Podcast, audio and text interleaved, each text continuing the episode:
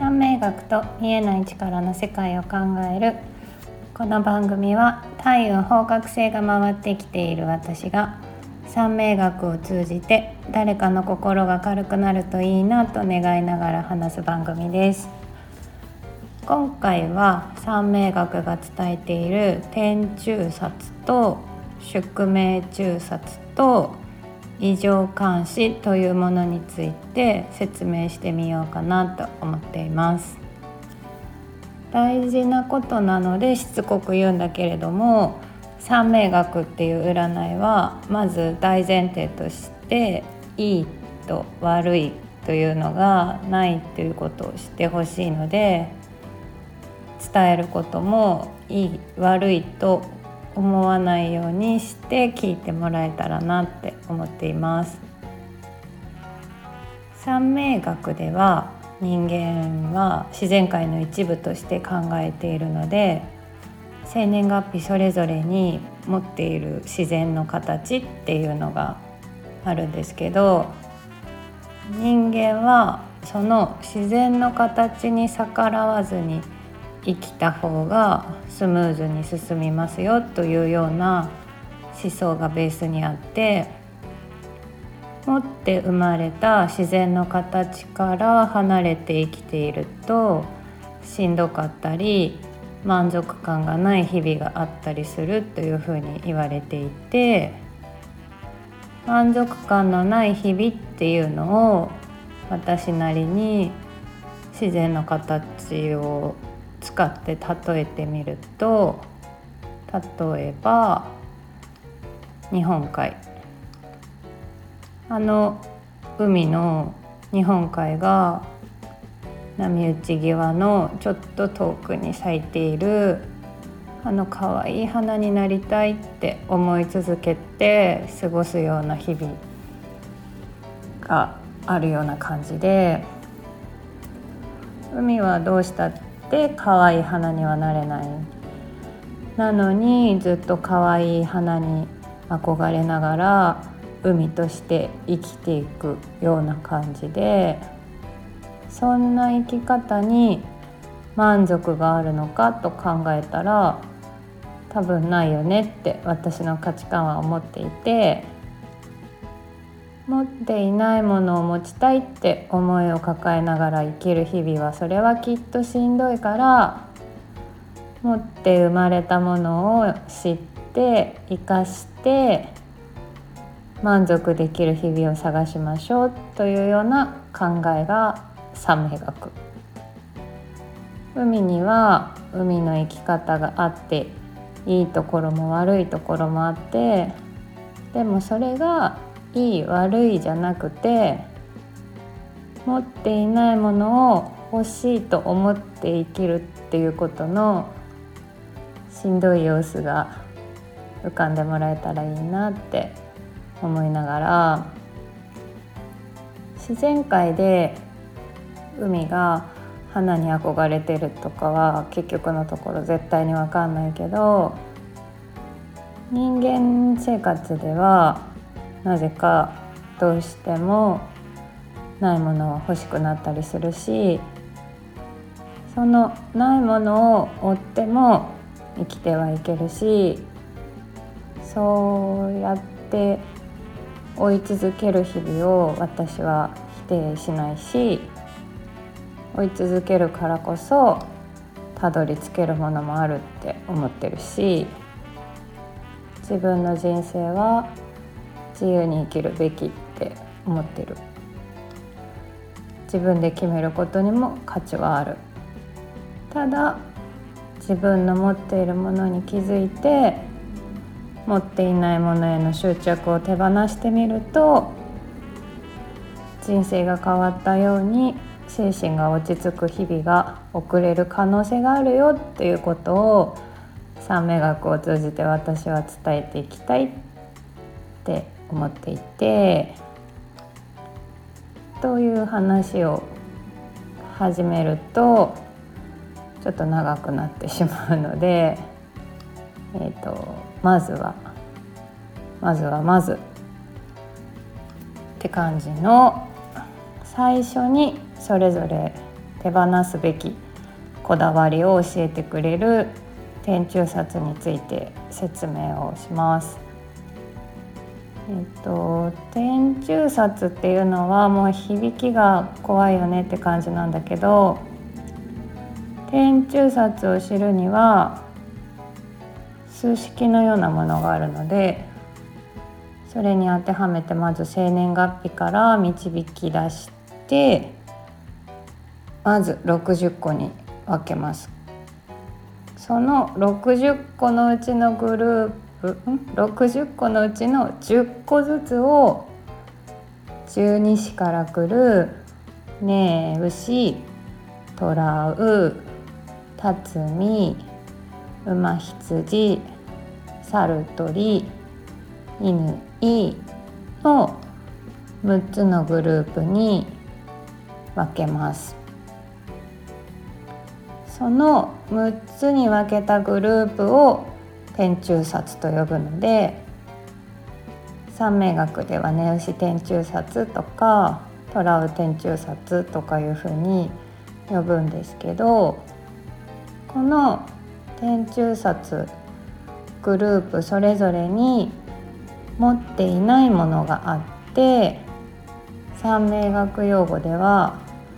欠けているものと呼ぶんだけどその欠けているものに対してどうしてもこだわってしまうんだけどその賭けへのこだわりを手放してそれぞれのグループに合った生き方をすると人生楽に生きていけるようになるきっかけがありますよっていうのが天中札の考え方でこの欠けているものへのこだわりを捨てていると人生を乗りこなすことができるようになるしそのグループそれぞれに12年間に2年間12ヶ月のうちに2ヶ月間の天中殺期間っていうのがあるからその時期は静かに過ごした方がいい。というふうには言われていて自分の持っているルールやこだわりを手放して自分以外の誰かを縛ることをやめることができていると天中殺期間も災いのようなものが比較的に起きずに暮らせるって言われていてこだわりを手放して楽になれるのは私自身かなり実感していて三名学っていうのは占いの方法が山ほどあってそれを組み合わせて判断していく複雑な占いなんだけどまず誰しもこの天中札のテーマを手放すことが一番大切って言われているので意識してみんなそれぞれのこだわりを手放していけたら誰かに何かを押し付けたりしないようになれるし相手を尊重できるようになると思うし三名学の素晴らしい先生として有名な人は天中殺は起きてくる現象よりも心の問題が大きく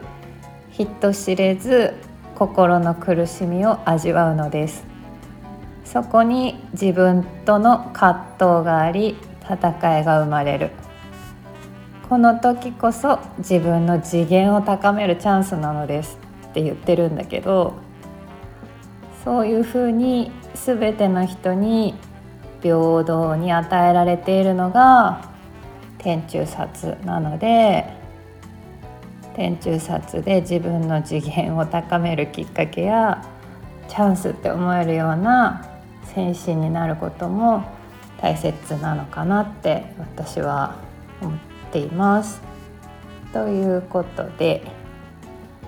一つずつ説明しようと思うんですけどまずは根牛天中札。このグループの人たちは目上が欠けるので目上に対してこだわらない。目上っていうのは両親上司師匠先生自分を教育するような立場の人。親や上司など自分にとって頼れる目上の存在がないからそういう目上の存在を頼らないで生きていくことが自然な形です。親や目上の人の助けが得られにくい運の持ち主なので親離れが早ければ早いほど自分の運気が稼働するって言われています。すべて自力で生きるのが宿命で若い時は苦労が多いけど中年以降は部下や年下が助けてくれるようになるから中年期以降に自分らしく生きている実感が湧くような人たちでもあります。このグループの人たちは社会に出たらいきなり頼りにされて店長を任されたりするようなグループで親ともなんとなく合わないような気持ちで生きている人たちが多い印象があります。頼りたくても頼れる人がいなくて誰か頼れる人を探しながらの日々がある人たちで女の人でこの天中札を持っていると引っ張っていってくれる人をどこかで求めるのかかなり年上と付き合ったことがあったり年上の人と結婚しているのが多い印象があります。あんまり年上との縁はないんだけど反対に目下に恵まれるので子供や部下の扱いが上手だったりしますなので年上のことは諦めて年下目下を育てるような意識に向かうと楽になれるような人たちです。で育てるのが上手な人たちでもあるのでそういうところを意識して過ごしてもらえたらいいんじゃないかなって思います。で次は馬羊天中札になるんですけどこの人たちは目下が欠けるので目下にこだわらないことが大切と言われています目下とは自分の子供や部下や弟子。の整骨院の宮崎先生との配信の時にも話したけどそういう先生と呼ばれるような人たちにとっては患者さんとか生徒とかも年上だけど目下という形があるっていうことを知って私にとっても新たな気づきがあの時あったんですけどこのグループの人たちは自分が教育すべき相手に対しての役割を手放した方がいいと言われています。このグループにいる人たちはパワハラにも注意すべき人たちで目下から嫌われるくらいならいいけど相手を潰しちゃう可能性もあることを知っておいてもらいたくて後輩は育てなきゃみたいな意識を捨てた方がいいような人たち。子育てもそんなに張り切ってしない方がいいんじゃないかなって個人的には思ったりするようなグループでその反面年上にはすごく可愛がってもらえたり引き立ててもらえたりはします。この天中札を持った方を占ってこのようなことを伝えた時にそれなら老後は悲しくなりますよねっておっしゃった方がいてそこに瞬時に気づくのが賢くて 頭の回転が速いって思ったんですけどこの馬羊天中札は年上に可愛がられる仕組みがあるので若い時に活躍しやすくて年を取るごとに引き立ててくれる人が少なくなっていくので老後は寂しくなると言われている人たちでもあるんです。年を取っていったらそういう引き立ててくれる人たちがいなくなるからもしかしたら寂しいかもしれないけど若い時に周りよりも年上に引き立ててもらった日々をきっと思い出せると思うし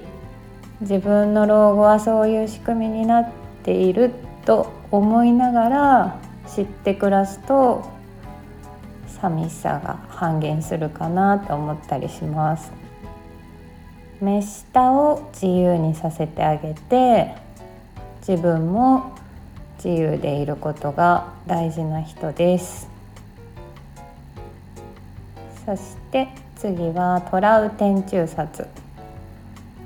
社会や仕事が欠けるので仕事友人恋人にこだわらない方がいいと言われています。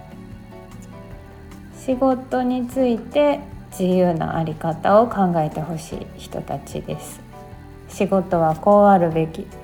恋人はこうあるべき。友達はこうあるべきっていう考えをするとしんどくなるからそういう考えを手放した方が楽になれるしその反対に家庭や配偶者に恵まれるのでそこを大切にすると気持ちが楽になれるし仕事よりも家庭を大切に思うタイプです。親孝行の運を持っている天中札なんだけれども母親兄弟親友には縁が薄いと言われているので配偶者に家庭の温かさを本能的に求めていく人たちでもあります。働き盛りの中年期に運勢が伸びるって言われてるんだけど全てのことを自分でやりたい人たちなので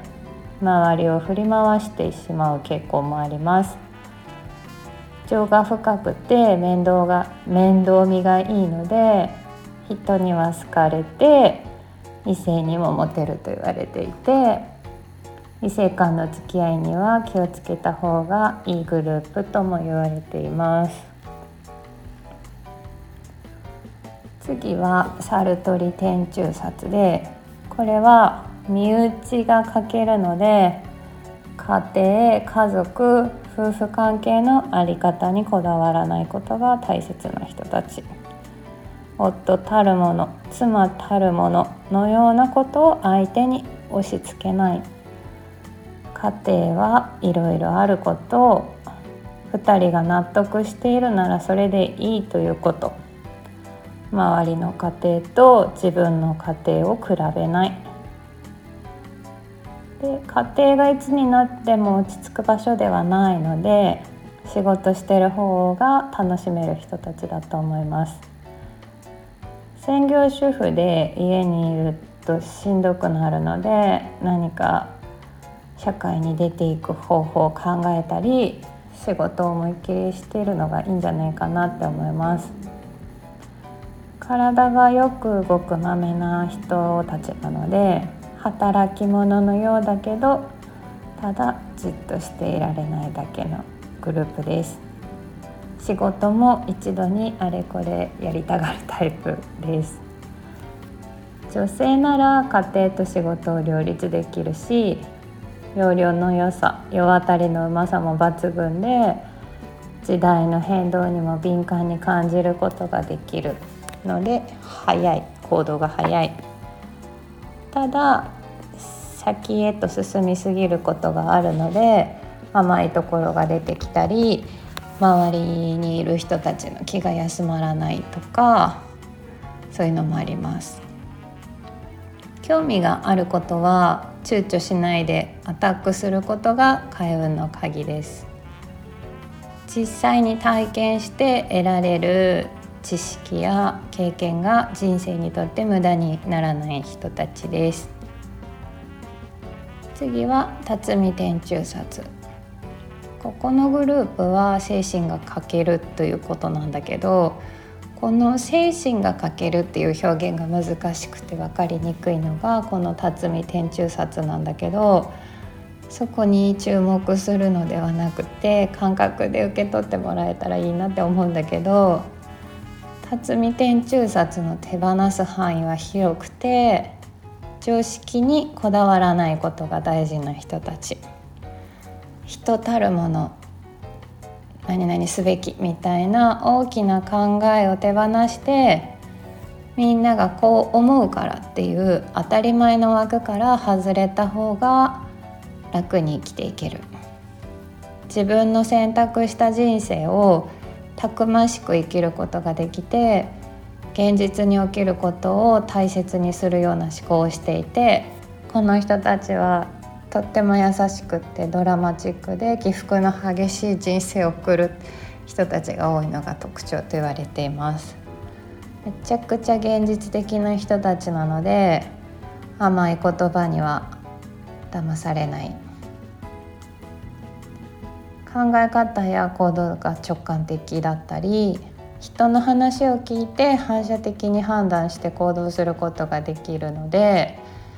理屈ではなく勘で判断してしまうことがあるんだけど当たると大成功外れると大失敗のような形を持っているので波乱万丈になりやすいと言われてます。組織や家族からのはみ出し物と言われるので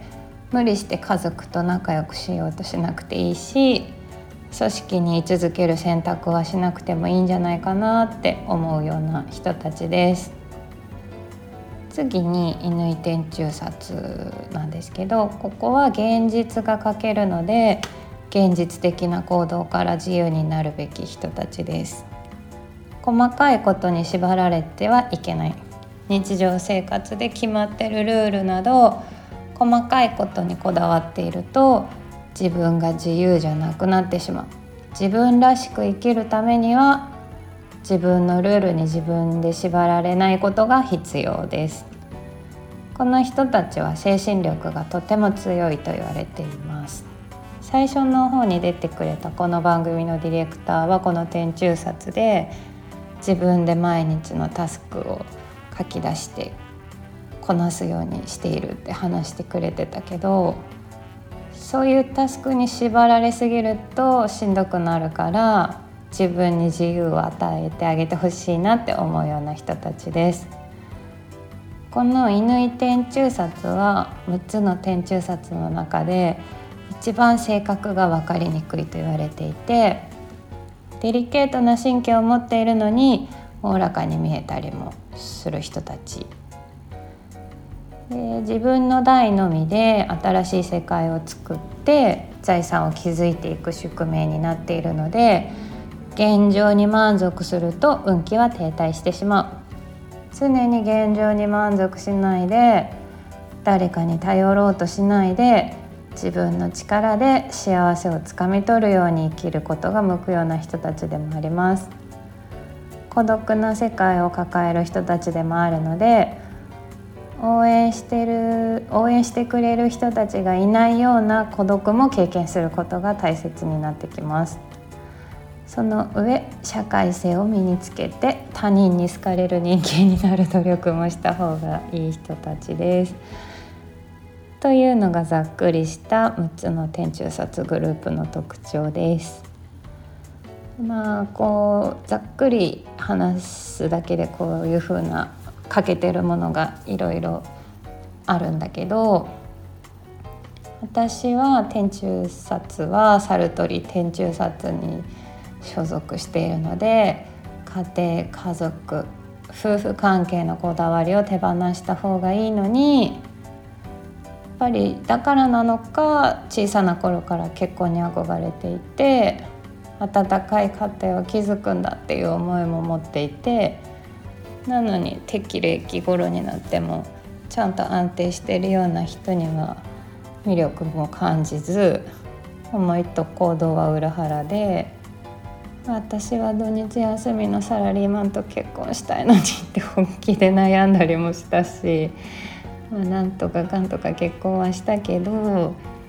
結局男になった人は土日仕事してる人なので私の温かな家庭の理想の代表の土日に家族でイオンに行くっていう夢は果たせなくて温かな家庭を築いてそうな人人たちを見ては辛かったしあの雑誌の「VERY」とかに出てるおしゃれで完璧な家族写真見るたびにすっごい落ち込んだりしてあの VERYはサルトリ天中札の人たちが見るとただただ辛いだけじゃないかと思うんだけど私だけなのかなっていう疑問はあるんですけど。まあ、こんな感じで算命学が一番大切にしているという自然の最初の最初の最初の最初の形手放すべきテーマを私自身がそもそも手放さ手放していなかった30代だったので、まあ、今はこの天中撮影のこだわりの代表例として伝えられることに、えー、と今は喜びすら感じてるんだけど。私はサルトリ天中札なので他の天中札にいる人たちのこだわりの気持ちは本当の意味では分かってあげられないんだけどどこか何かそれぞれに響くところがあるとしたらそこを稲一番に手放すように過ごせたら楽になるのでおすすめします。このこだわりを手放していると12年に2年来る天中札の期間も災いが少なく暮らせると言われているので手放して損はないんじゃないかなって個人的に思います。この天中札っていうのは、えーと、若い頃はなかなかこの賭けに気づきにくい仕組みになってるんですけど本気でその家計の対象にぶつかるような経験がなければずっと気づくことがなく生きることにつながっていってしまってその結果自分が本来生きるべき方向に気づくことなく生きていってしまうっていう風になるとも言われていてこの天中札の賭けに気づくのは多くの場合30代40代以降になると言われているんだけど、えっと、まさに私はその40代に三名学を学んでやっと気づいているって感じなんだけどそういう賭けを持って生きるっていう個性が生まれながらに備わっていて。人間は誰しも何かしらその賭けを使えないというハンデが設定されているのが天中殺だと三名学では伝えています。人間全員目に見えない形でハンデを持って生まれてきているからみんなそれぞれ尊重し合おうよって私は思っています。何回か言ってるかもしれないけど天中札は12年のうち2年間あって12ヶ月のうち2ヶ月あって天中札は気が狂うと言われているのでその期間は活動せずに英気を養う期間とも言われている。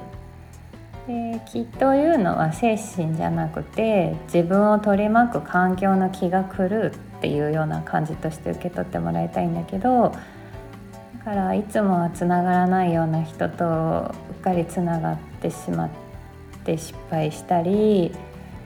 いつもはしないような行動をなぜだかしてしまうのがこの天中殺期間というふうに言われたりもします。この時期は意味もなくイライラしたり家電壊れたりネガティブな出来事あぎっくり腰も起きやすいと言われてます。で天中殺への対処方法は時間にゆとりを持って行動する感謝をするボランティアなどをしたり募金をしたり勉強にも向くと言われているので天中殺をすると自分が動いていい時期休んだ方がいい時期っていうのが分かるので人生の計画が立てやすくなるし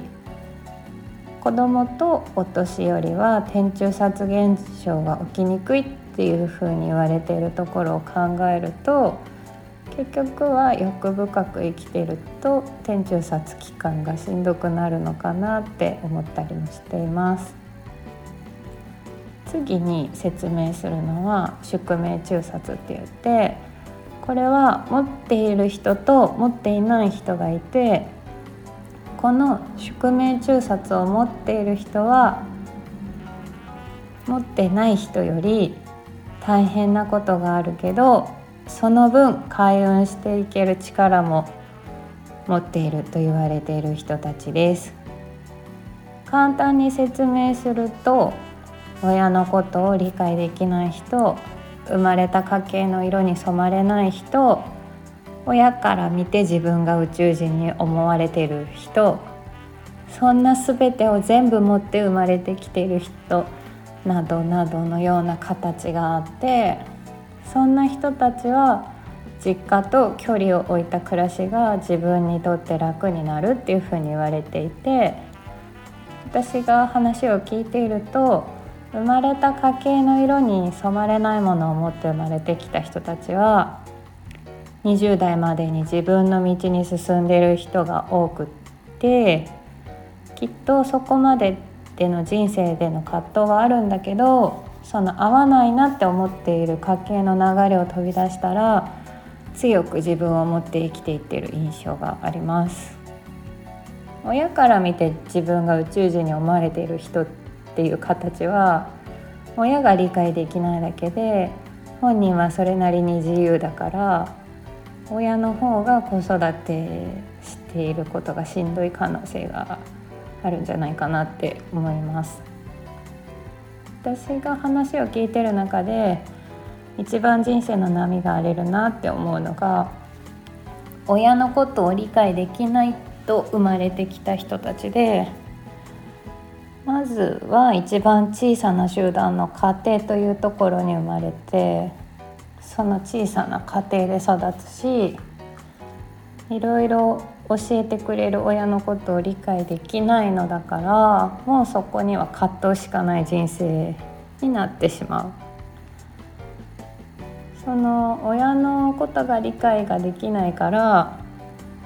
自分の身の置き場が分からなくなったり迷いが多くなったりなのでこの宿命中殺親のことを理解できないっていうのを持って生まれてきた我が子がいるのであればその子供は自分の子供じゃなくて社会の子供として育てるのがいいと言われるぐらい自分たちの手から離すことが大事であると考えられているからどこかのタイミングで手放してあげることが重要かなって思います。この親のことを理解できないっていうのを思った子たちは親に溺愛されたりするし親思いなのでその親のことを振り切って世界へ飛び立つことができにくい人たちだし育てる時もそういうところに注意してあげたらいいんじゃないかなって思います。でこの宿命中殺全体として言えることはそれぞれ家計から実家から親から離れて自分らしく生きていくことで自分が自分が自分らしく生きることができて人生が開けていく人たちですそして次は異常監視。これは人間を60種類に分けたうちの13種類が異常監視に当てはまる。その13種類にいろいろな意味があるんだけどざっくり説明すると異常監視は人と違った才能があるということ。霊感や目に見えない力を持っていたりスピリチュアル性が高かったり誰もが努力してできないことが簡単にできたりとかそんな才能があるからこそ副作用として精神的に不安定になりやすくて自分自身のコントロール取りにくくなってしまったり異常関心を持った人は安定した結婚や恋愛や人間関係を選択することが大切と言われていてそこが不安定になると自分を見失いやすく自己喪失の危険もあったり薬物やアルコールに依存しやすくなると言われているからとても注意が必要な人たちです。異常監視を持った人は世間の常識から外れて生きた方が楽になれるし批判される可能性はあるけど後ろ指さされても罪悪感を感じてもその感情を超えていった方がよくて活躍できる場所が広く大きな世界だから狭い世界は苦しい。異常監視を持った人たちは小さな世界にいるのはやめて人の意見を気にしないで生きていった方が楽になれるから私に異常監視ですよって伝えられた方たちは普通っていう枠に収まらないで当たり前のその枠を超えて世界に羽ばたいていってほしいなって思います。この異常監視を持つ人たちの特徴って直感が働く人が多くてそれは生きにくさの反対として持って生まれた素晴らしい才能だと思うのでその直感を生かして過ごしていってほしいなって思ってます。異常監視と宿命中殺があるような人たちっていうのは集団にも合わない。人たちが多いので自分の居場所をその持っている独特の直感力で見定めていってほしいなって思ってます。ザザザっと説明したけどざっくりとしたところなんですこれは。でよくわからない人もいてそれでよくて受け取れることを受け取ってほしいなって思うしすぐに理解できなくても数年後に理解できるようになったりとかもあるし占い師になるわけじゃなければ深くまで理解する必要はないと思うので伝えられたタイミングに響く言葉を受け取ってもらえたらいいなって思っています。三名学では天中殺の時期やしんどそうな時期っていうのも分かるし逆に前に出ていく時期も分かるから三名学を使うと事前に備えることができるので感覚的には災害への備えみたいな感じでやればいいんじゃないかなって思うし気持ちが変に焦ったりすることはなくなるような気がしています。えーと、自分でネットで検索して自分で自分を判断すると結構わからない余計に迷ってしまうっていうこともあると思うのでそういう人たちは私でもいいし私じゃなくてもいいしちゃんと勉強している人たちに相談するのが一番いいんじゃないかなって思います。あの占い師の相性も絶対あるからいろんな人に相談してみるとかなんか自分なりの合う人を探して相談するのが一番じゃないかなって思ってます。完全に余談になるんだけど私は中学校の頃から石田一世が大好きで石田一世の生年月日を見てみたらなんと私と同じものを持っているって思って若いうちは人間的に未熟なのでそういう同じものを持っている人を友達にしやすいとか恋人になりたいとか恋人になりやすいっていうのがあるんだけど同じものが多すぎると人間が出来上がっていく過程でお互いに邪魔になっていきやすいって言われるんだけどなんか未熟だったからこそ同じもの持っている石田一世が好きだったのかって 思ってサメがか立ってるって勝手に納得したりしてるんだけど今でも石田一世のニュースを見るとどうしてるのかなって思ってついつい彼のニュースをポチッとしちゃうんだけど